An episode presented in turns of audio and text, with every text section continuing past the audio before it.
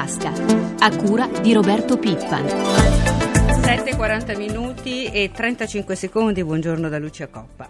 Dall'industria sono arrivati ancora segnali preoccupanti per quanto riguarda l'occupazione, continuano a calare i posti di lavoro nelle grandi imprese, quelle con più di 500 addetti. Gli ultimi dati arrivano dall'Istat e si riferiscono a dicembre. Sentiamo allora i dettagli in questa scheda di Danilo Tolardo. Rimane invariata a dicembre l'occupazione a livello mensile nelle grandi imprese, all'ordo dei dipendenti in cassa integrazione. Cala invece dell'1,3% l'indice tendenziale delle grandi imprese, sempre all'ordo della cassa integrazione. Lo rivela l'Istat che mostra l'occupazione in crescita nei servizi, mentre forte è il calo nei settori della fornitura di energia elettrica e gas e in quelli delle attività manifatturiere. Nel settore della fornitura di acqua e gestione dei rifiuti, l'occupazione ha segno positivo. Aumentano poi sempre a dicembre dicembre nelle grandi imprese le ore lavorate per dipendente. Sul fronte delle retribuzioni nel 2011 crescono meno dei prezzi al consumo. L'aumento degli stipendi dei lavoratori delle grandi imprese industriali è pari al 2,5%. Nella media annua del 2011 la retribuzione lorda per dipendente aumenta rispetto all'anno precedente dello 0,7%, mentre il costo del lavoro cresce dello 0,8%. Noi siamo ora collegati con il professore Gianfranco Viesti che insegna economia applicata all'Università di Bari. Professore, buongiorno. Buongiorno.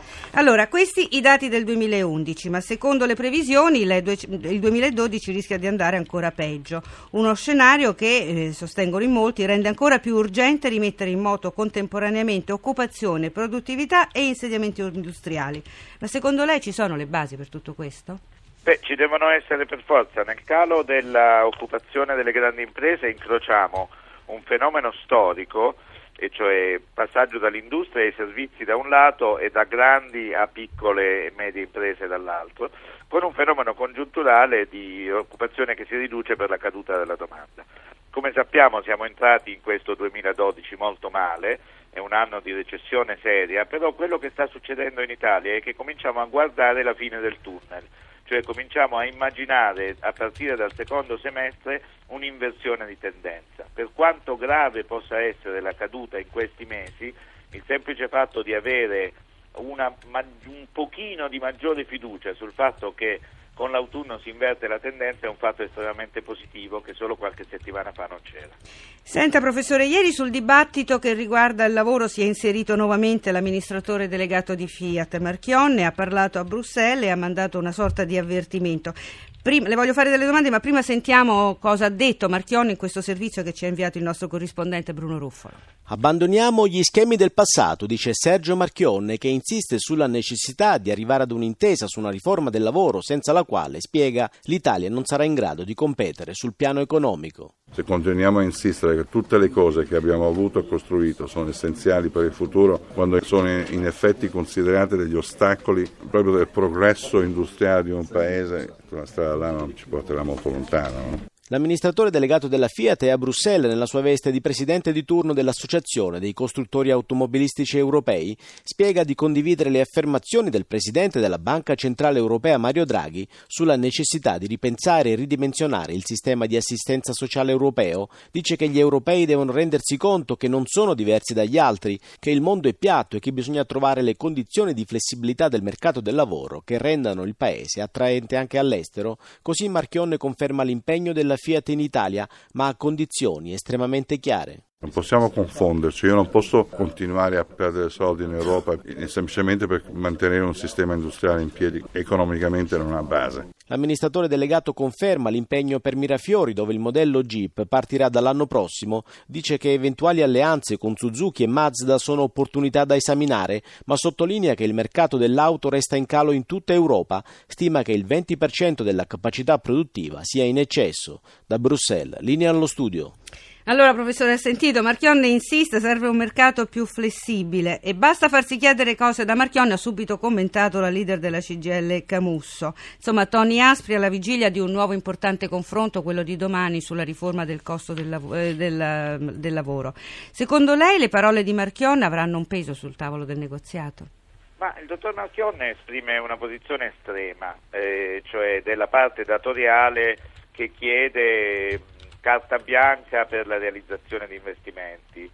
Eh, sono posizioni del tutto lecite naturalmente, però sono estreme in che senso? Beh, nel senso che queste modifiche in tutti i paesi, compreso il nostro, si fanno sempre attraverso delle operazioni di scambio e cioè moderazione salariale, abbiamo sentito prima nel servizio quanto poco crescono i salari in Italia, e dosi di flessibilità nel senso dell'organizzazione del lavoro possono essere dati in cambio di investimenti, e cioè di creazione di un futuro possibile.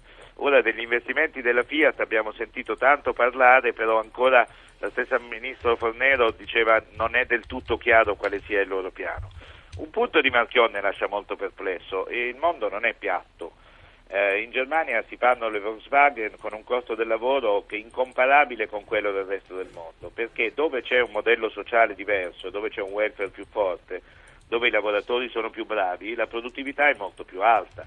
Il mondo non è piatto, l'Europa è diversa, eh, si tratta di tenere insieme le due cose, cioè di garantire ai lavoratori più stabilità e salari più alti con una produttività maggiore. Per questo si lavora insieme, è un po' difficile farlo a colpi di decisioni unilaterali. Professore, un'ultima domanda, lei deve essere così bravo da darmi una risposta molto stringata.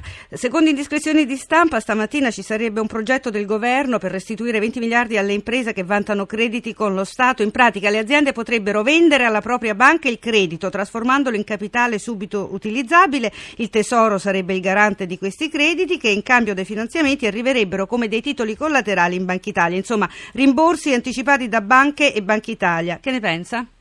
Complicato ma importantissimo. Eh, una iniezione di liquidità e quindi di possibile spesa nel sistema. Un messaggio importante che Tesoro e Banca d'Italia stanno lavorando insieme. Questo è importantissimo perché eh, solo la collaborazione tra le diverse fronti della politica economica può portare a questi risultati. Grazie professore, buona giornata. Grazie a lei.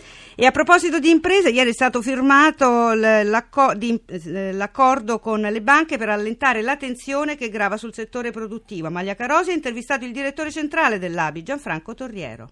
In cosa consiste questa terza moratoria per le imprese? Prevediamo una possibilità di sospensione della quota capitale delle rate di mutuo, quindi di conseguenza per un anno le imprese possono anche non pagare le eh, rate di mutuo. Nello stesso tempo abbiamo immaginato anche delle misure che vanno a incidere sul finanziamento a breve termine in quanto si dà un allungamento dei tempi di ripagamento del finanziamento a breve termine e poi ipotizziamo anche nel caso in cui ci fosse un aumento di di capitale effettuato dalle imprese la possibilità della banca di poter erogare un finanziamento proporzionale a questo aumento di capitale in modo tale da dare maggiore disponibilità liquide e finanziarie al mondo delle imprese. Nelle prime due moratorie la platea di imprese che ne ha beneficiato è stata di circa 260 mila imprese, più o meno quante potranno essere in questa terza fase? È estremamente difficile fare delle valutazioni. Il ragionamento probabilmente rispetto alla fase precedente è che ci sarà un maggior ricorso all'intervento sui finanziamenti finanziamenti a breve termine, dato che in questo momento sicuramente ci sono tensioni in liquidità e quindi le imprese potrebbero far ricorso proprio ad avere un allungamento del ripagamento dei finanziamenti a breve termine. Dal primo maggio scatta l'obbligo per chi percepisce salario o pensione sotto i 1.500 euro di avere un conto corrente postale o bancario. La disponibilità delle banche a fornire un conto a costo zero qual è? Il settore bancario accetta delle regole di mercato. Le banche hanno dato ampia disponibilità a ragionare per quanto riguarda un conto corrente che non prevede né l'imposta di bollo né delle spese per quanto riguarda specifiche categorie che possono presentare un certo disagio sociale. Allargare una platea come quella ipotizzata dalla Commissione Industria in questa fase di discussione che riguarda il 70% dei pensionati italiani ci sembra ovviamente non totalmente coerente con uno spirito di mercato che caratterizza tutto il settore bancario.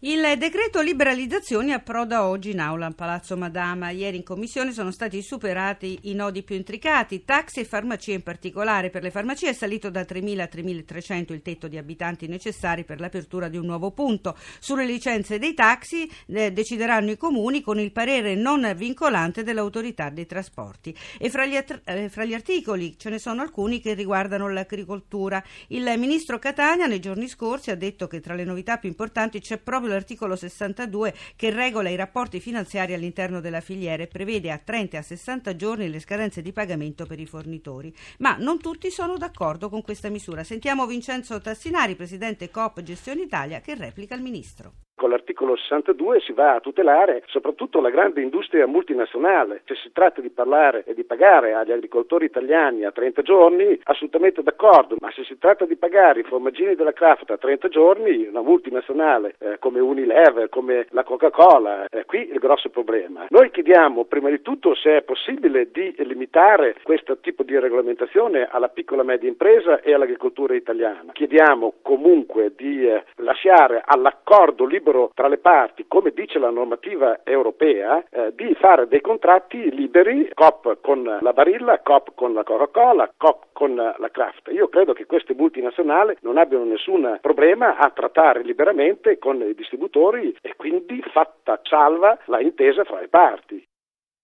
Cambiamo decisamente argomento. I viaggi in crociera sono un settore in costante crescita, in media all'8% fra il 94 e il 2010, quando i passeggeri sono stati 19 milioni in tutto il mondo. Il Mediterraneo, dopo i Caraibi, è uno dei luoghi più frequentati e per l'Italia vale un giro d'affari di alcuni miliardi di euro. Ma i due incidenti a breve distanza di tempo l'uno dall'altro rischiano di mettere in crisi tutto il settore. Cosa succede? È diminuita la sicurezza delle grandi navi da crociera? Sandro Marini lo ha domandato al presidente presidente di Astoi Confindustria Roberto Corbella. No, non direi assolutamente questo, ma purtroppo certamente in un periodo breve siamo andati incontro a due problemi abbastanza inusuali. Se andiamo indietro nella storia per trovare problemi come questi del, della Concordia dobbiamo risalire ai tempi del, del Titanic. Consideriamo anche che negli ultimi anni c'è stato un crescendo continuo del flusso turistico verso le crociere con crescite a due cifre percentuali ogni anno solo nel 2011 sono stati circa 11 milioni diciamo, gli imbarchi nei, nei, porti italiani di croceristi. Purtroppo eh, non è mai piacevole dirlo, ma con un aumento così forte de, de, del traffico, con molte più navi in circolazione, qualche incidente può anche capitare. Che sia capitato così ravvicinato era assolutamente imprevedibile e comunque non lo ricondurrei a nessun problema specifico del settore. Cosa succederà ora al settore croceristico? Mentre fino all'inizio di quest'anno abbiamo registrato, come dicevo prima, una crescita costante del flusso de, de, delle prenotazioni sulle crociere, dopo l'incidente Concordia abbiamo registrato una flessione delle prenotazioni, comprensibile perché le persone vogliono prima capire, vogliono rendersi conto. Un dato positivo,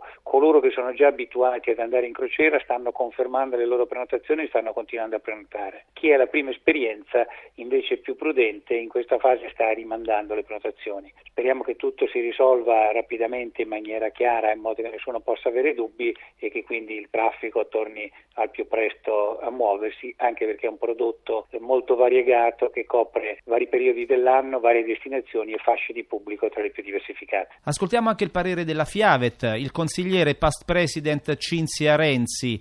C'è un rischio di una caduta, di un crollo del settore croceristico? Io mi auguro di no. Per quello le posso dire quello che è successo dopo la Costa Concordia. Le prime tre settimane abbiamo registrato un calo considerevole sulle prenotazioni, soprattutto dai nuovi croceristi, quindi quelli che noi chiamiamo i repeaters, che sono le persone che già hanno viaggiato in crociera, le disdette o le non prenotazioni sono state veramente irrisorie, quasi nulle. Adesso da due settimane a questa parte registriamo una lieve ripresa per le prenotazioni, quindi noi ci auguriamo che questo ultimo incidente non abbia riscontri negativi, anche perché è stato gestito molto bene e non ha causato danni alle persone. Siamo alla pagina finanziaria, ci colleghiamo con la redazione di Milano. Alberto Barbagallo, buongiorno. Buongiorno. Vediamo subito le borse asiatiche. Tokyo ha chiuso appena sopra la parità, più 0,01% con il Nikkei durante la giornata ai massimi da sette mesi. Hong Kong più 0,23%, Shanghai meno 0,95%, Singapore più 0,69%, infine Mumbai più 0,84%. Ricordiamo la giornata di ieri, bene Wall Street e anche in Europa. Sì, beh, a Milano all share più 0,10, Fuzimib più 0,23%, in Europa la migliore è Francoforte e salita di mezzo punto percentuale. Wall Street ha chiuso con il Dow Jones a più 0,18% sopra i 13.000 punti, cosa che non succedeva da maggio 2008, cioè da prima della grande crisi. Ricordiamo lo spread. Spread BTP Bund decennali di 355 punti base. Ieri il Tesoro ha collocato BTP a 5-10 anni per 6 miliardi e 250 milioni di euro, forte domanda, rendimento in calo, quello del decennale al 5,5% era oltre il 6% nell'asta di gennaio. Previsioni per oggi? Si prevede un avvio incerto e contrastato, attenzione oggi si conclude la grande operazione di rifinanziamento delle banche da parte della BCE, importi limitati all'1% per tre anni, le quantità si conosceranno alle 11. Grazie Alberto eh, Barbagallo, grazie a Francesca Librandi per l'assistenza al programma, noi ci fermiamo qui, da Lucia Coppa a tutti voi l'augurio di una giornata serena, appuntamento a domani.